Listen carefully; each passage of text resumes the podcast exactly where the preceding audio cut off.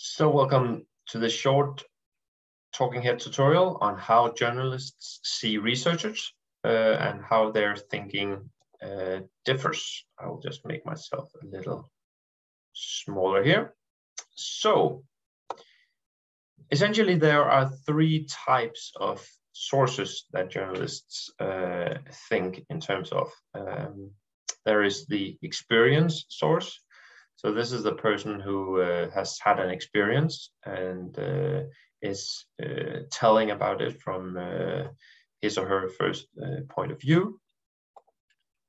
Then we have the uh, part source, which has an agenda, wants to try to change something, is invested in it. Here in this case, it's an NGO, Cure Violence Global, which has an, an and agenda of, of, uh, of changing legislation and regulations, etc., in terms of meeting um, their goals.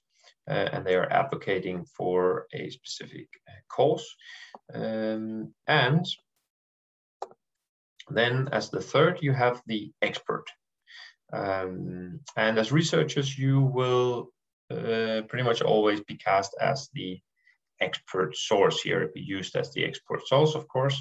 And um, what characterizes the expert source uh, is that uh, the expert source is uh, what we might call the holder, the bearer of the truth in the eyes of the journalist, right? You know, the torch of truth here. So, um, so as opposed to the uh, to the part source, where the journalist will be wary of what they're saying, will be more investigative in terms of how did they get their information, ask more critical um, uh, questions, uh, try to oppose them uh, a lot more. Well, as experts uh, in the eyes of the journalists, you are considered uh, the the bearers of, of the truth. What you say is is right. That doesn't mean that you might not get a critical question, uh, etc. But it is not to make you in any way uh, look bad. Quite the contrary. It's, uh, it's an attempt to try to make your point uh, stronger, clearer.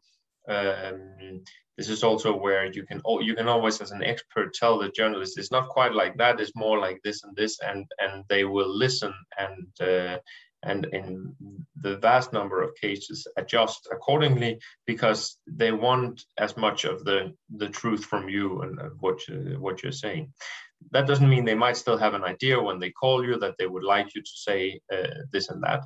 Uh, they might have an idea already about what kind of point you are going to make or that they would like you to make. Um, but nevertheless, it is still that you are cast as the as the uh, as the bearer of the truth in the story, and therefore what you say will uh, be put forward as uh, as right, as as facts, as the as the more qualified opinion. Um, so um, would it be helpful just to say a little bit about the different ways of thinking when you encounter a, a journalist and, and the way they think uh, about um, a good story. Um, here, uh, we, we could say that researchers tend to focus on subject, whereas uh, journalists uh, try to tell stories. Uh, and that's a significant difference. So why is that a, difference, or where wherein lies the difference? Well, as uh, as as researchers, you are not afraid to uh, to do uh, work and uh, write something that is very sort of recent, uh, objective, has a lot of details, uh, deals in facts, not afraid of abstractions, using concepts that condense a lot of information. Uh, you are, of course, trying to be uh, rational uh, and you might include a lot of complexity. You might say, well, it's this, but also this, and also this, and you might be so a lot of a lot of details like that.